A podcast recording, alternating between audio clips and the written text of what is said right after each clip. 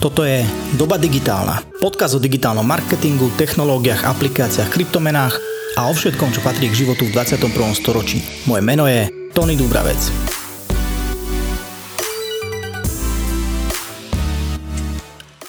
Ahojte, dnes sa budeme rozprávať s Oliverom Jakubíkom, konzultantom pre osobný rozvoj a marketing o tom, prečo by firmy mali hľadať ambasádorov medzi svojimi zamestnancami. Oliver, ahoj. Ahoj Tony, ďakujem za pozvanie a pozdravujem všetkých, ktorí nás budú počúvať. Čaute. Ja ďakujem veľmi pekne, že si, si našiel na mňa čas aj takto večer. Uh, tak odpovedzme hneď na začiatok na tú otázku, že prečo by si mali firmy hľadať ambasádorov medzi svojimi zamestnancami, pretože teraz je ako keby doba, a to je aj to, prečo si myslím, že to fituje s konceptom doby digitálnej, že firmy si hľadajú ambasádorov, ale väčšinou v podobe nejakých influencerov, content creatorov, celebrít a z mojej skúsenosti málo firm sa ako keby pozrie dovnútra a skúša hľadať ako keby tých najlepších zástupcov tej značky práve tam, že prečo by to mali podľa teba robiť? Vieš čo, ja dokonca začnem tak, že mm, podľa mňa by to nemala byť otázka iba doby digitálnej, napriek tomu, že dnes je to naozaj keby veľmi e, rozšírený trend, ale v zásade veľkou škodou, že to firmy začínajú, alebo niektoré firmy začínajú objavovať až teraz, pretože podľa mňa je ako keby že esenciálnou potrebou spoločnosti, aby jej zamestnanci s ňou boli stotožnení a boli schopní o nej rozprávať ako keby že zmysluplným, pekným spôsobom a boli nejakí že lojálni tej značke. Respektíve, ak sa toto deje, tak je to ukážka toho, že tá firma funguje dobre nielen z pohľadu produktov, výroby, obchodu a podobne, ale naozaj z pohľadu nejakého že, že, že vnútorného zamestnaneckého nastavenia. Samozrejme, dnes tá potreba aby som to dal do tej akože pozitívnejšej roviny, je o to silnejšia, že vďaka sociálnym sieťam naozaj môžeme byť viacej viditeľní a preto, preto ten ambasadoring zamestnanecký sa stáva stále väčšou témou. No a prečo by to malo byť dôležité, alebo prečo by to mali firmy riešiť? Najmä preto, lebo ak mám naozaj vnútorného ambasadora s radou mojich zamestnancov, tak e, celý ten spôsob, ako tento človek dokáže komunikovať o značke, tak je z môjho pohľadu uveriteľnejší alebo teda ako keby zmysluplnejší než keď si len v úvodzovkách, teda len ako keby, že najmem tvár niekde zvonku. Samozrejme, všetko má nejaké svoje vlastné výhody a možno aj svoje nejaké limity alebo nejaké rizika, ale zamestnanec, ktorý je naozaj o tom vnútorne presvedčený, tak je podľa mňa to najlepšou tvárou danej značky, tak z pohľadu ako keby aj že produktov alebo služieb, ale zároveň aj z pohľadu značky zamestnávateľa, takže máš tam ako keby dva v jednom. Ty si ako keby dlhé roky pôsobíš alebo sa hýbeš v nejakom tom HR svete. Z tvojej skúsenosti prečo to tie firmy nerobia? Že nevedia ako na to, nevedia, že aké to môže mať pre nich benefity, alebo sa im do toho nechce predsa len ako keby môžu mať pocit, že tých svojich zamestnancov treba prehovárať, že ich treba nejako špeciálne motivovať, že prečo to firmy nerobia? Vieš čo, z mojej, z mojej skúsenosti, hej, hýbem sa v tom svete HR, chodím na všetky tie uh, večierky a vyjedám tam cateringy. uh, vieš čo, je tam podľa mňa viacero faktorov a niektorý, niektoré tie faktory sú objektívne, závisí samozrejme, že case to case. Na jednej strane musím úplne úprimne a férovo povedať, že mnohokrát tá rola človeka na HR, my máme ako keby očakávania, že ten HRista bude nejaký, ako na, na, naozaj, že, že multitaskingový človek, ktorý je odborníkom zrazu vo všetkých možných oblastiach Nehovoriac o tom, že častokrát na HR je naozaj relatívne málo ľudí na to, čo všetko od nich očakávame. A my ako keby v dnešnej dobe chceme, že, že ten HRista bude jednak riešiť ako keby rolu naozaj tú, že sa starám o zamestnancov, že ich vyberám, že nastavujem pracovné podmienky, popis pracovnej pozície a tak ďalej tak ďalej, aby som teraz nešiel po všetkých oblastiach. A zároveň to bude marketer, zároveň to bude proste nejaký, vieš, akože digitálny človek, zároveň to bude, neviem, proste uh, úžasný speaker, zároveň to bude pomaly, že chodiaca, ne, ne, neviem čo, a ešte sa bude starať o nejaké mentálne zdravie zamestnancov. Čiže na jednej strane to môže byť naozaj o tom, že tie HR kapacity to nestíhajú. Druhý dôvod môže byť ten, že jednoducho HR nad tým nerozmýšľa alebo nevie, akým spôsobom uh, do toho ako keby behnúť. Častokrát môže byť aj nejaký vnútorný rozbroj medzi HR a marketingom, že ako keby nevieme, že koho je to vlastne úloha a kto by mal tieto veci riešiť. A potom to môže byť presne aj o tom, že, že jednoducho sú spoločnosti, ktoré možno majú vnútorný pocit alebo nejaké nastavenie, že tak my sme nejaká staršia konzervatívna spoločnosť, buď vekovo staršia, alebo teda naozaj, že v nejakým, z pohľadu nejakej komunikačnej tonality, že tak chceme byť akože konzervatívni a nechceme nejakým spôsobom um, zapájať, alebo nevieme, akým spôsobom zapojiť ľudí do takéhoto procesu. Takže tých dôvodov podľa mňa môže byť viacero, vždy to závisí akože case to case, uh, firma od firme a mnohé z nich sú podľa mňa že prekonateľné a je dobré, že sa o tých témach hovorí, pretože častokrát jeden z tých faktorov, ktorý podľa mňa naozaj môže byť paralizujúci, je práve to, že ty sa dozvieš, v úvodzovkách takúto nejakú informáciu, že jasné, bolo by fajn mať nejakých zamestnancov, ktorí budú nejakí moji ambasádori, ale vlastne naozaj nevieš ako na to. A mnohokrát ten spôsob, že, že, že pokus omyl ako ti môže fungovať a nemusí ti fungovať a preto aj legitimne sa niekedy možno ľudia do toho boja ísť, lebo, lebo jednoducho nevedia, akým spôsobom to nastaviť, celé to nejako drivovať a podobne. Uh, povedzme teda, že nás počúva niekto z HR alebo niekto, kto je majiteľ firmy alebo nejaký team leader nejakého svojho oddelenia. Uh, ako by to malo mať formu, ak sa teda rozhodnem, že chcem si skúsiť, chcem trošku ochutnať tieto vody, že ako to funguje, čo to dokáže firme priniesť, tak mal by som to urobiť ako keby formou nejakého uceleného programu ambasádorského, že chcem tam viacero ľudí, chcem, aby to malo nejakú ako keby naozaj že formu, alebo mám ísť ako keby skôr pocitovo po ľuďoch, o ktorých viem, že napríklad sú aktívni na sociálnych sieťach, už aj tak niekde píšu alebo hovoria o tej svojej práci, že aké by mali byť tie prvé kroky, ktoré idem v tomto urobiť. Ja ti poviem, alebo teda odpoviem ti príkladom jedného konkrétneho klienta, ktorý, kde sme to riešili, túto otázku a nakoniec sa to nevyriešilo, a teda, že sa to nezrealizovalo.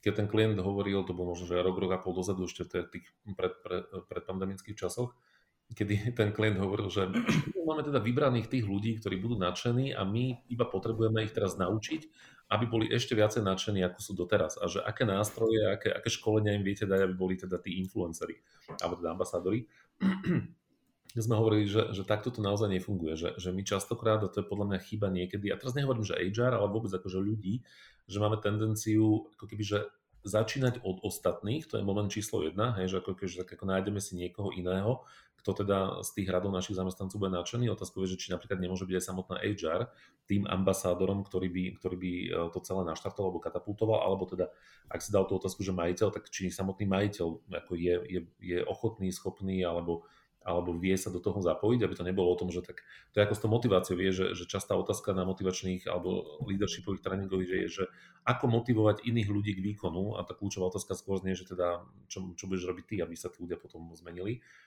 A toto je podľa mňa, že o tom a ako začať, no určite v prvom rade na báze dobrovoľnosti. Že nemalo by to byť o tom, že, že ja mám vytipovaných 10 ľudí a teraz ich budem ako keby presviečať a pozývať do toho programu a podobne, ale porozumieť tomu, že čo sa ide diať, normálnym spôsobom to interne vo firme odkomunikovať, vysvetliť, že, že OK, tak toto je cieľom takéhoto programu.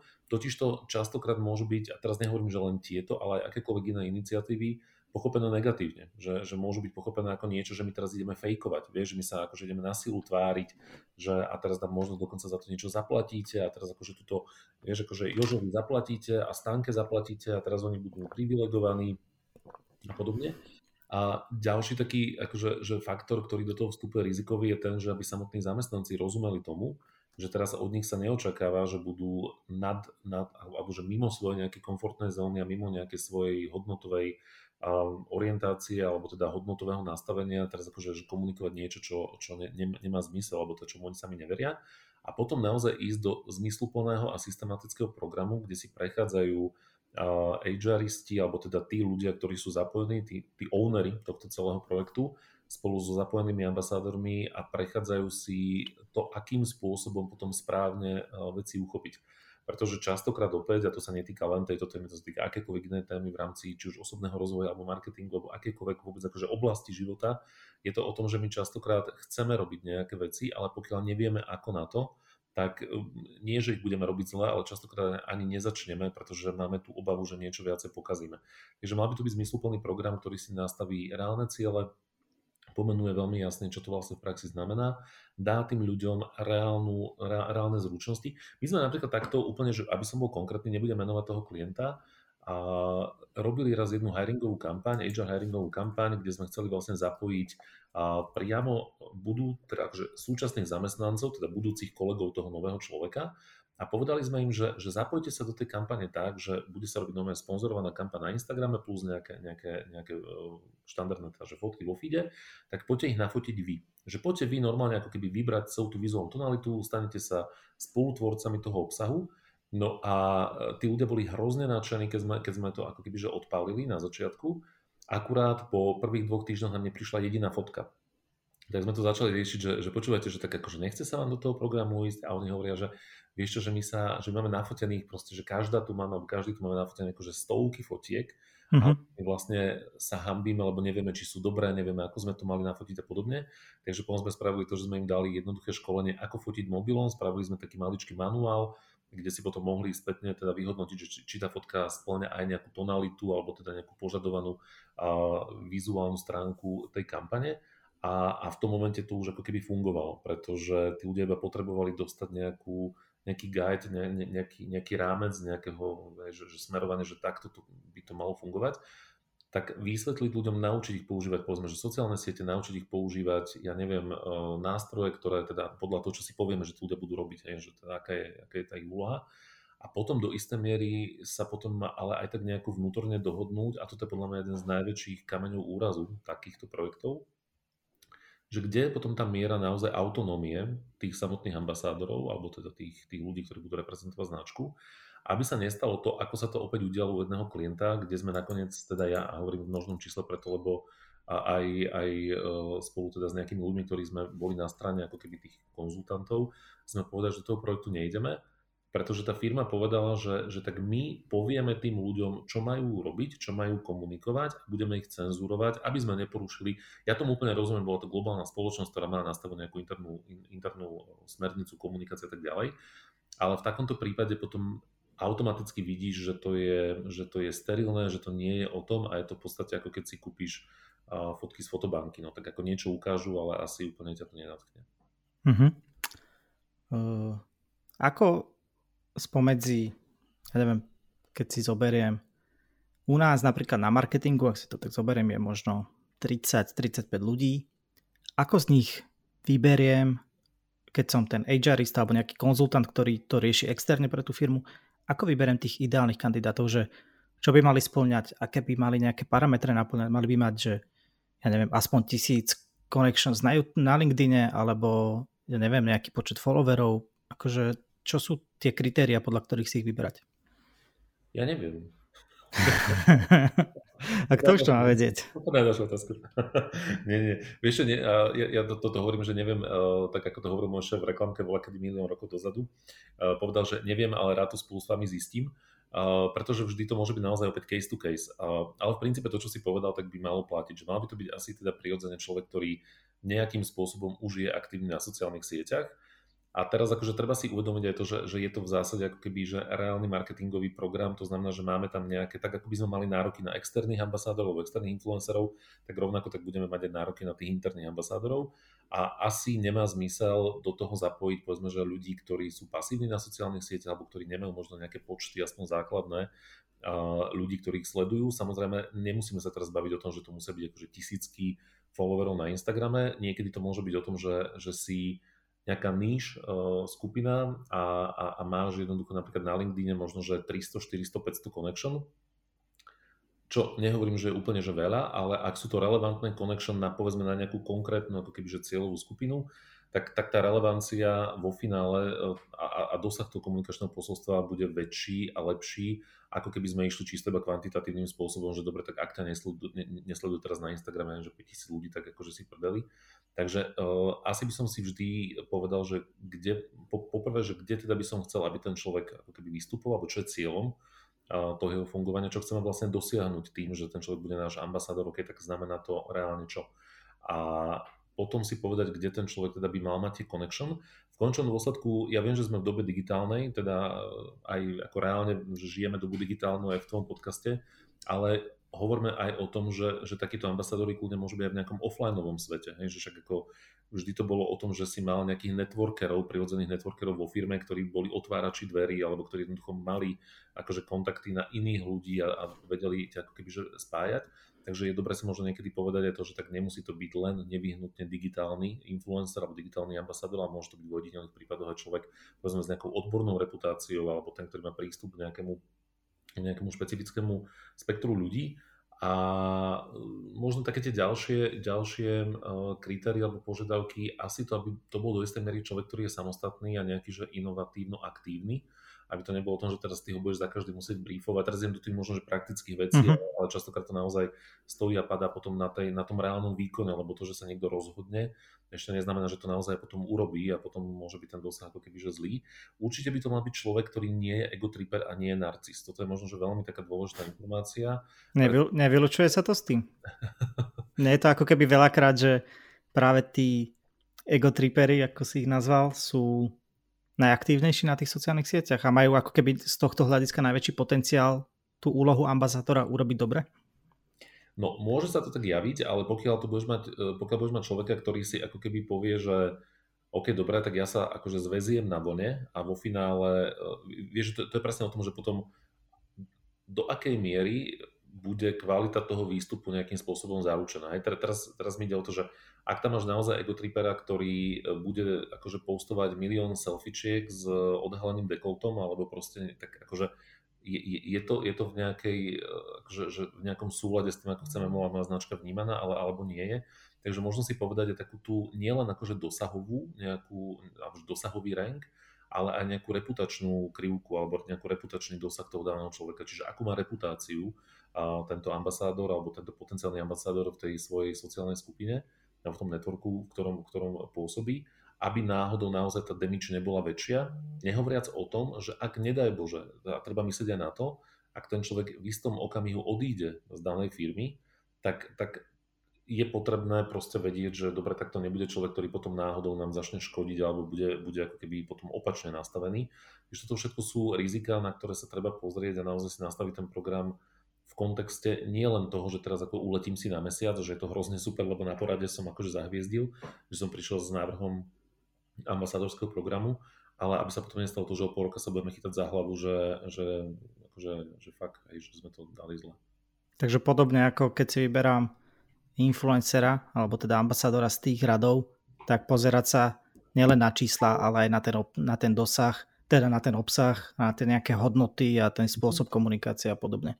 No presne, že mal by to byť človek, ktorý je schopný ťa reprezentovať, za ktorého zároveň ty sa vieš ako keby do istej miery ako značka nechcem povedať, že zaručiť, lebo to je veľmi zlé slovo, ale teda vieš mať nejakú, nejakú predispozíciu toho, že tak aj keby sa niečo stalo, tak ten človek ťa zrazu nezačne potápať eh, a, a nepôjde niekde ďalej.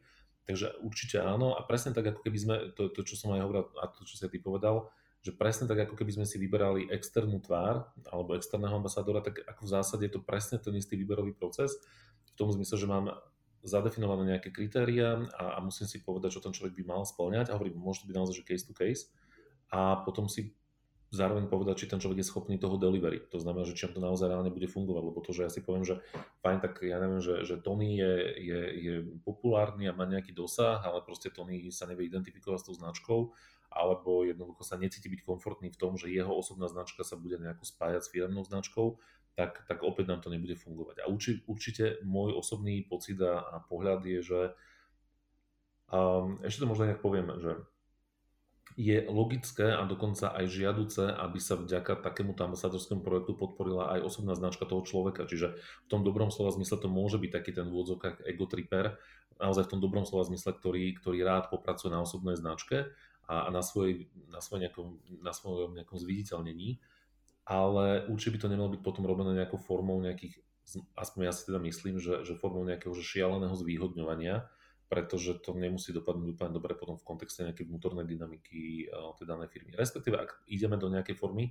nejakého ohodnotenia, ktoré môže byť eh, spojené s tým, že ten človek trávi nejaký čas výrobou nejakého kontentu alebo sa proste zapája do nejakých aktivít, tak samozrejme áno, ale je potom dobré myslieť na tú transparentnú komunikáciu vo firme pretože môže sa potom stať, že sa začnú šíriť nejaké rumors, aj že aha, tak typeček si tu pridáva fotky na Instagrame a za toho platíme a ja chudák tu robím potom dve hodiny na časov, lebo, lebo on si striha videjko. Takže, takže aby, aby sme predišli potom nejakým vnútorným pnutiam, ktoré potom vo finále to môžu kebyže uh, skôr poškodiť. Uh-huh.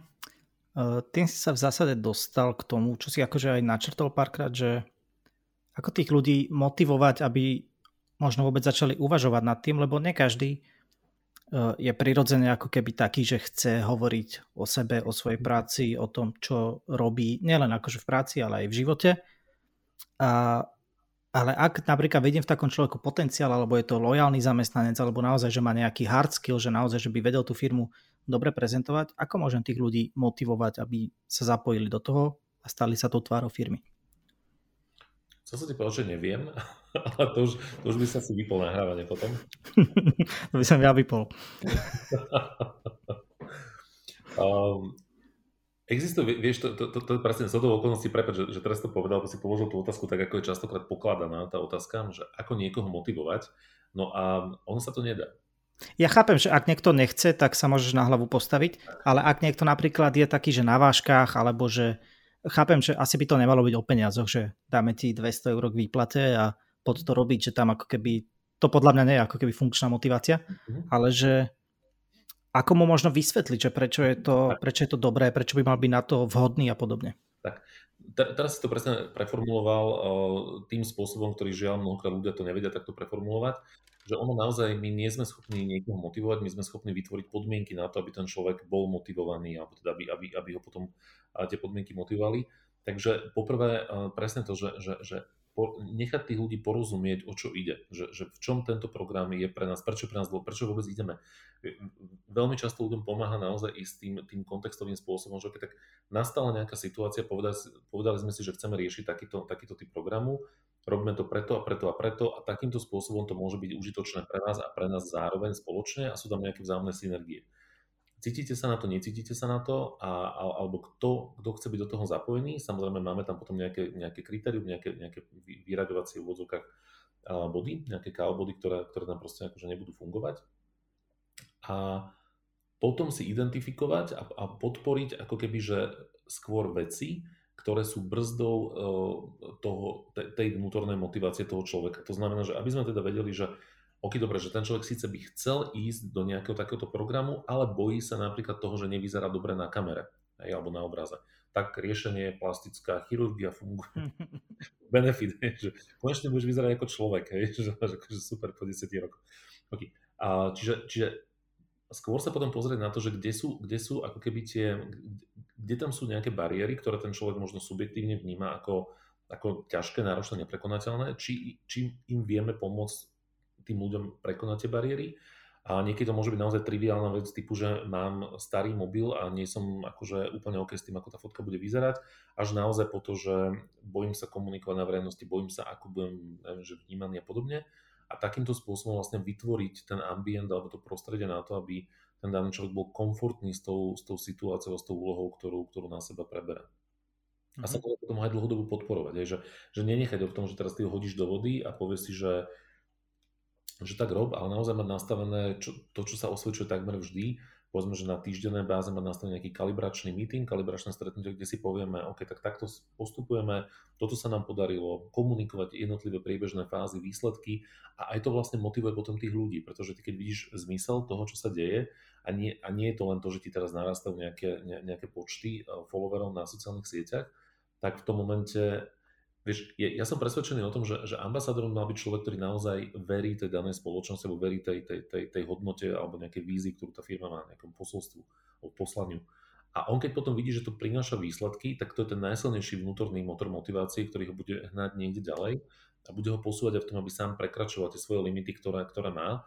A samozrejme spätná väzba, podporné nejaké nastavenia, ale toto, toto si myslím, že HR ako keby dnes vie robiť a, a, a rozumie tomu, že vlastne ako pracovať e, s tým daným človekom.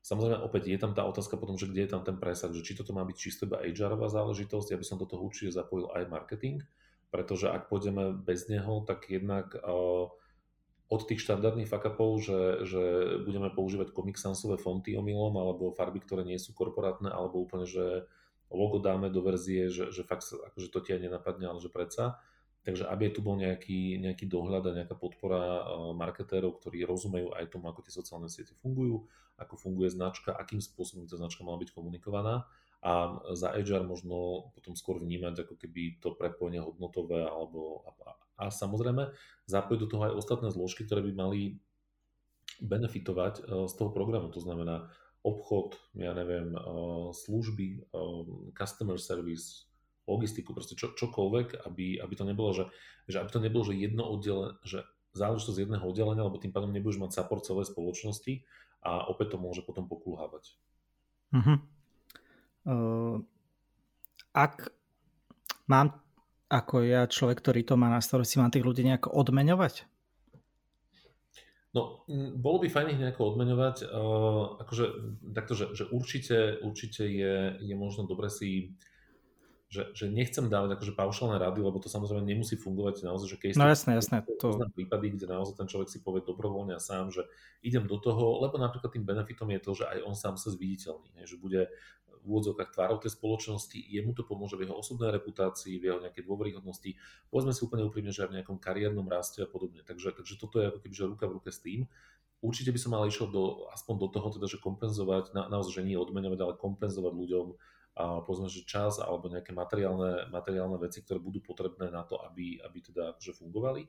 A aj keď otázka samozrejme opäť je to, že vlastne, a však k tomu sa asi ešte dostaneme, že, že čo vlastne ten ambasadoring by mal znamenať v praxi, nie? Že, že čo to reálne je, že je to, je to to, že napíšem jeden príspevok a prezdielam akože firmný status, alebo je to to, že budem naozaj aktívnejším a, a cieľným spôsobom tvárou tej, tej danej značky.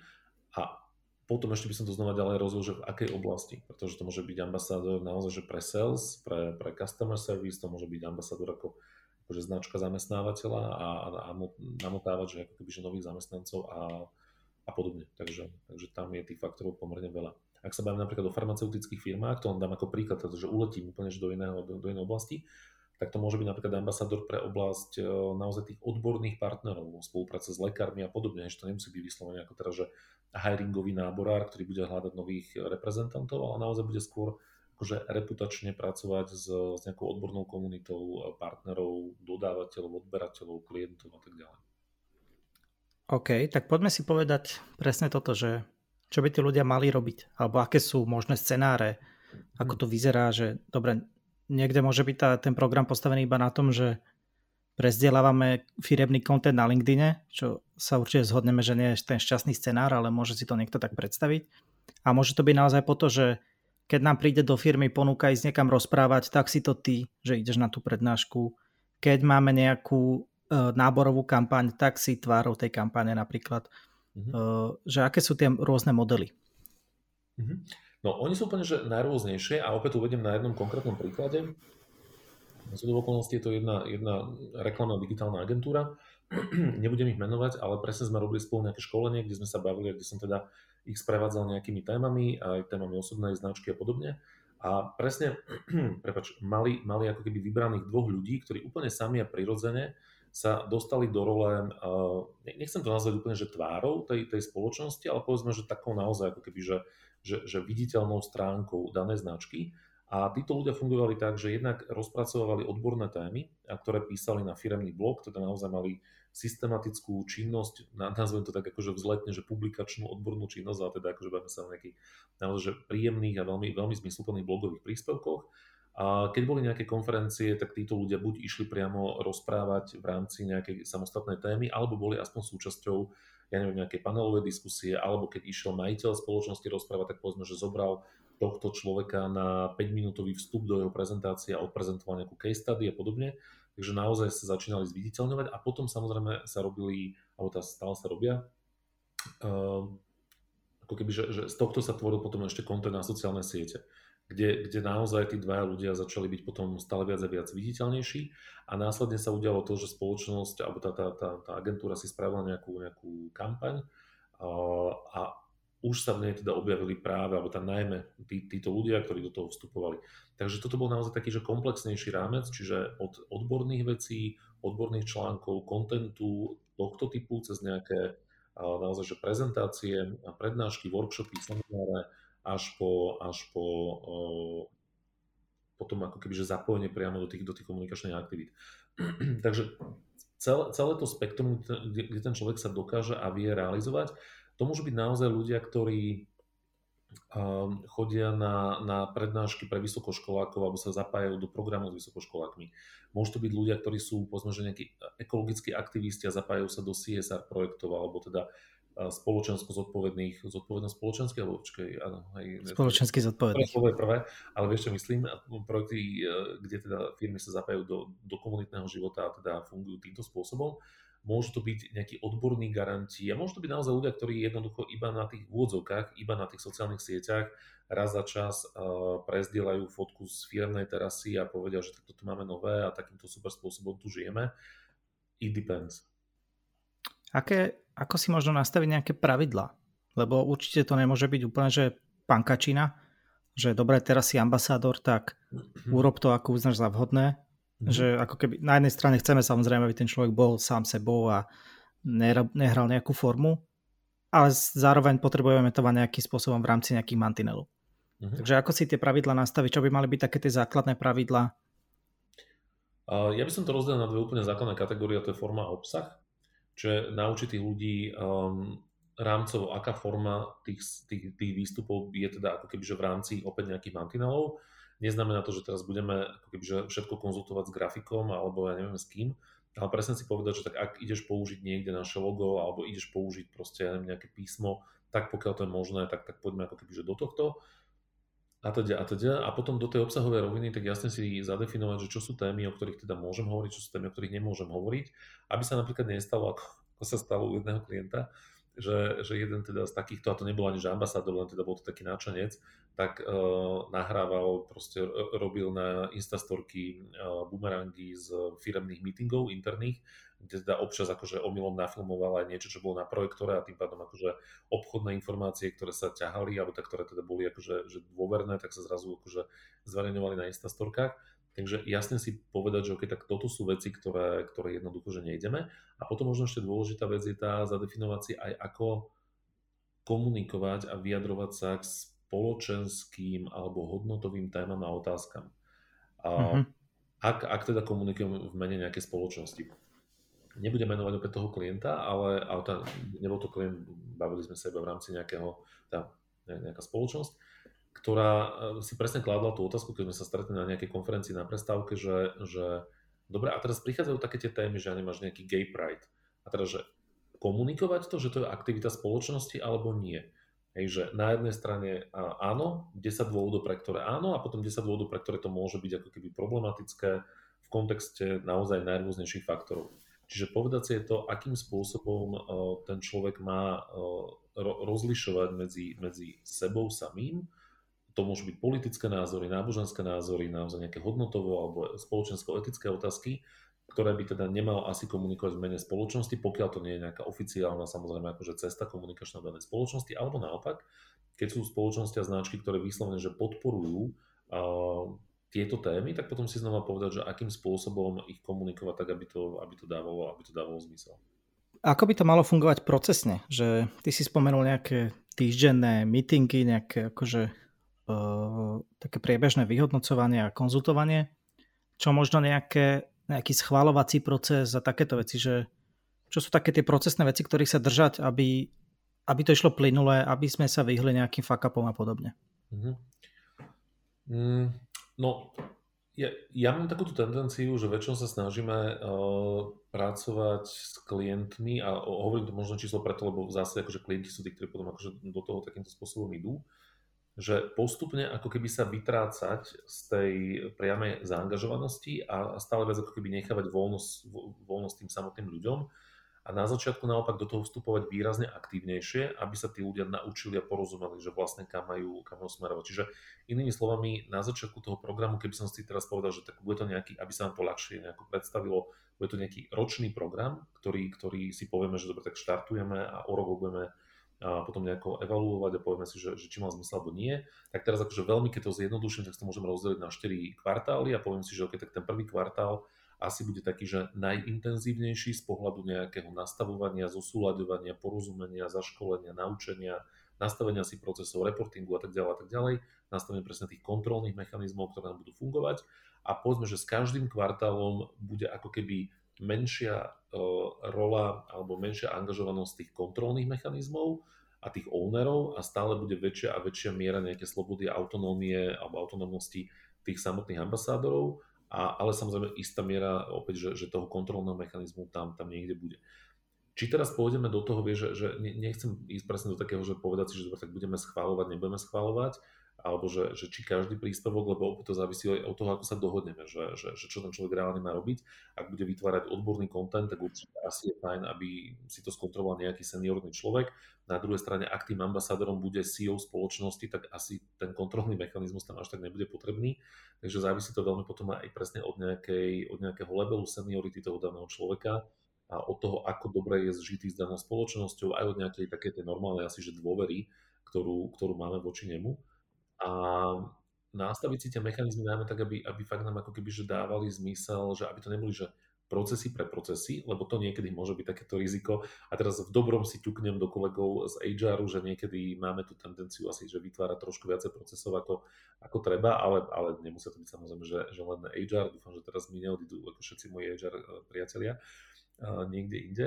Ale teda, že naozaj, že, že nespraviť z toho ako keby, že procesnú vec, lebo to zabije kreativitu, zabije to angažovanosť a podobne, takže nemal, nemalo by to byť akože že, že niečo e, byrokratické a ja neviem ako štrukturované, ale na druhej strane mať tam takú tú, takú tú agilnú mieru kontroly alebo proste fungovania, čo je ako asi akože oxymoron, že agilná miera kontroly, ale, ale, ale že rozumieme sa, že fungovať na malých dávkach, rýchlo, jednoducho, zrozumiteľne, v nejakých pravidelných intervaloch, priebežne si to sledovať, aby sa fakt nestalo to, že niekto teraz bude, teraz to preženiem, bude mesiac vytvárať a zbierať content a potom my mu vlastne povieme pri jednom meetingu, že sorry, ale vlastne všetko toto bolo úplne zlé a, a ty si to asi nepochopil. Že skôr by to malo asi nejako operatívnejšie fungovať. Určite aj. A nebal by som sa presne využívať aj tie moderné nástroje, však ako sú rôzne, rôzne platformy, kde si vieš na, na diálku naplánovať nejaký content, vieš si ho vzájomne odsúhlasiť, je tam nejaký schvalovací proces a to môžu byť akékoľvek z tých štandardných plánovačov social media kontentu, ak sa bavíme o sociálnych sieťach, ale sa bavíme o iných aktivitách. Asi sociálne siete v tomto hrajú ako keby najdôležitejšiu rolu tak. v takej tej dennej praxi. Posledná otázka k tomuto možno je, že ako si takúto spoluprácu môžem ako firma vyhodnotiť, že či nám to dáva zmysel, či to funguje, či napríklad ten čas, ktorý tým tí ambasádori trávia, by netravili lepšie reálne svojou prácou. Že aké si nastaviť tieto možno metriky, ktoré sledovať a na základe čoho si teda to vyhodnocovať. No, ty si vlastne na to odpovedal, že, že to najdôležitejšie na tom je nastaviť si nejak, nejakú metriku.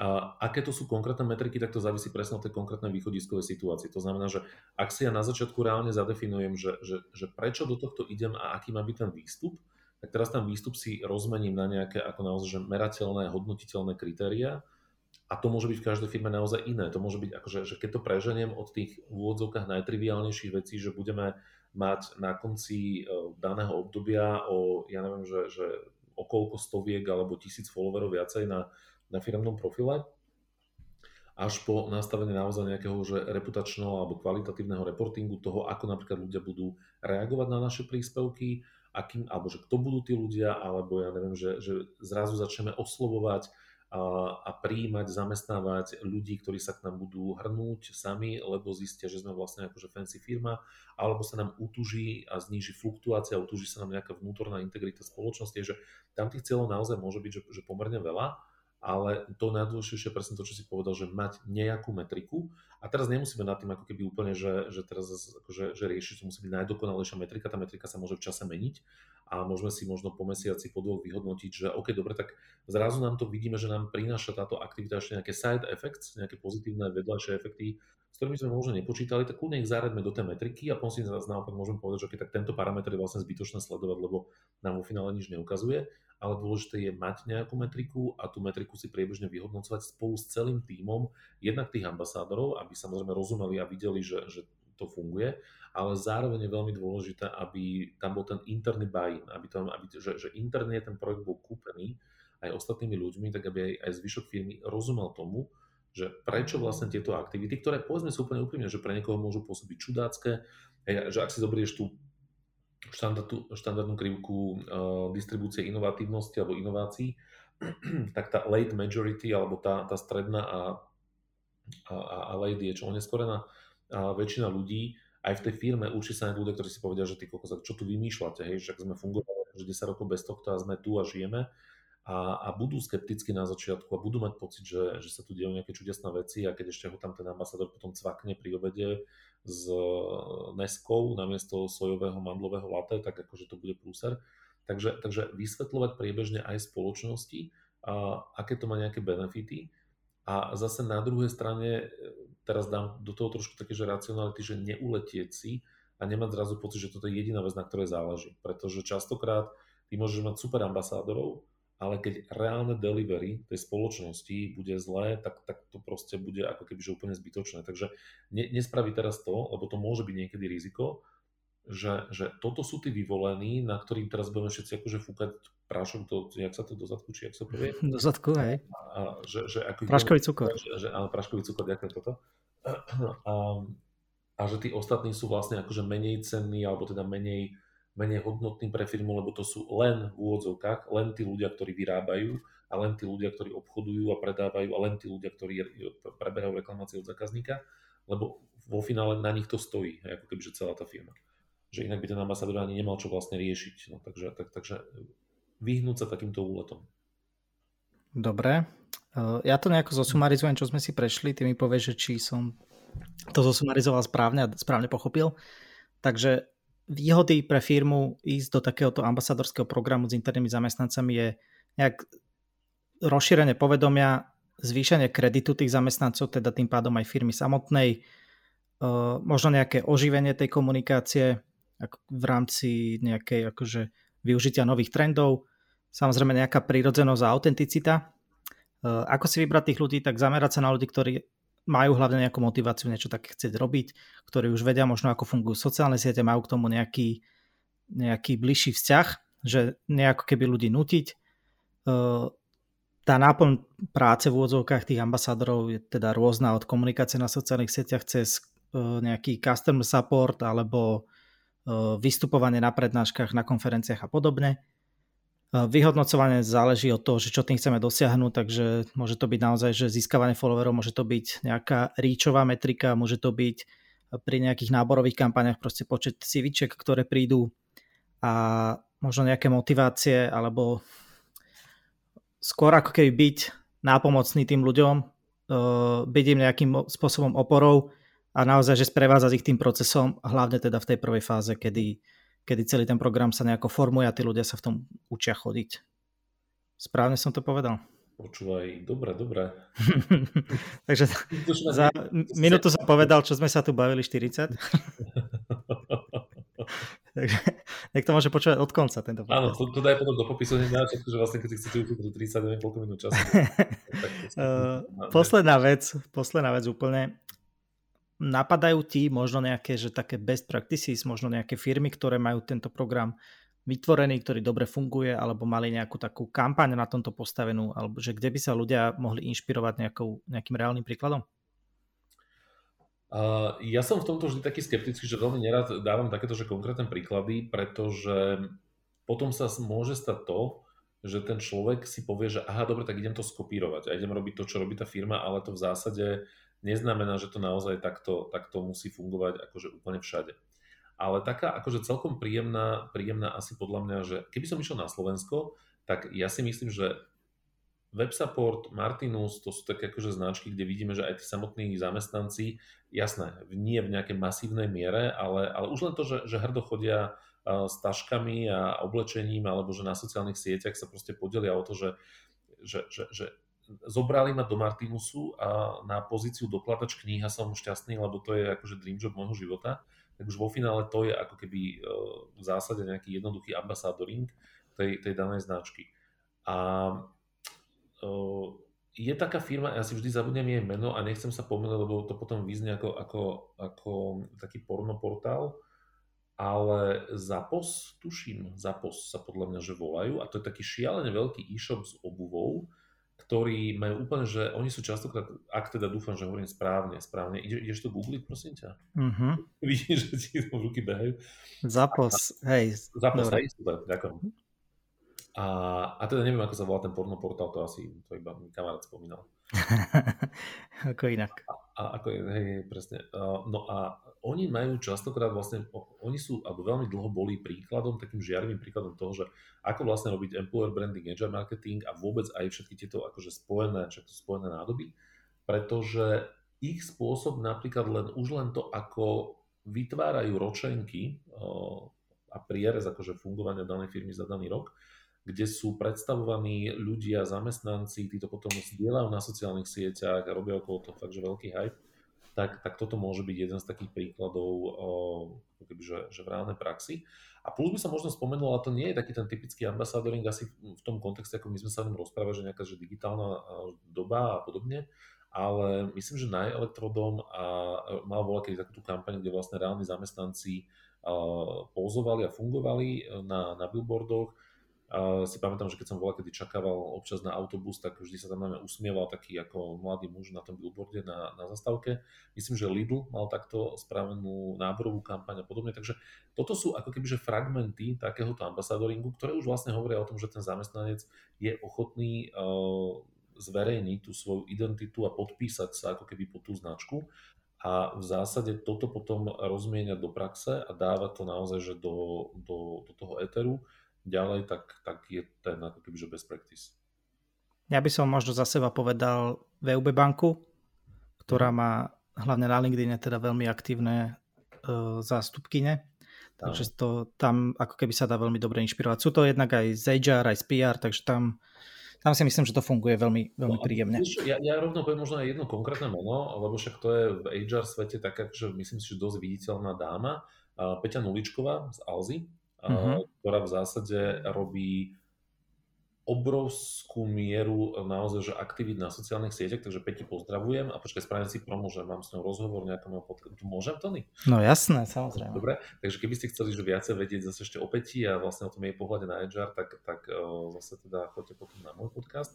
A uh, napríklad Peťa môže byť takým, takým typickým príkladom akože zamestnanca, ktorý vytvára zaujímavý obsah a celkom takým, že prirodzeným spôsobom ho linkuje so, so, svojou, so svojou značkou. Alebo potom, keby som išiel do inej kategórie, tak Aleš Mlátilík zo Zlavomatu e, z pozície CEO, ale myslím si, že veľmi akože príjemné, keď mal ešte voľa kedy také tie reportáže, myslím, že v Teleráne, kde vlastne on sám s nejakými ešte dvoma ľuďmi chodil testovať tie jednotlivé uh, mm-hmm. ľavy, ktoré teda si mohli kúpiť ako naozaj bežní ľudia na tom zľavnom portále, tak on išiel vlastne v úvodzovkách neohlásený to otestovať a podobne. A ja si myslím, že to veľmi pomohlo uh, takisto také tej ľudskosti a viditeľnosti toho portálu, takže, takže to, toto môžu byť ako keby že príklady. Uh, naozaj to, toto nie sú že komplexné riešenia, ale naozaj akože fragmentované pohľady, fragmentované aktivity, ktoré asi by sa tiež dali zaradiť po tú kategóriu, že nejaký ambasadoring. Super. Chceš na konci ešte niečo povedať, odkomunikovať, odpromovať nejaké svoje aktivity, nemáš ich úplne málo? Vieš čo, ďakujem veľmi pekne za priestor a asi iba, že kto ma chce sledovať, tak nech ma sleduje na, na LinkedIn, tam sú také viacej, že pracovné veci a kto chce vidieť, koľko káv denne vypijem a kde, tak na Instagrame. Dosť. ďakujem ti, Oliver, veľmi pekne, bolo to super. Oni ďakujem pekne za pozvanie a prajem všetkým príjemné, poču, príjemné počúvanie tých iných ďalších častí. Čaute. Ja, čaute.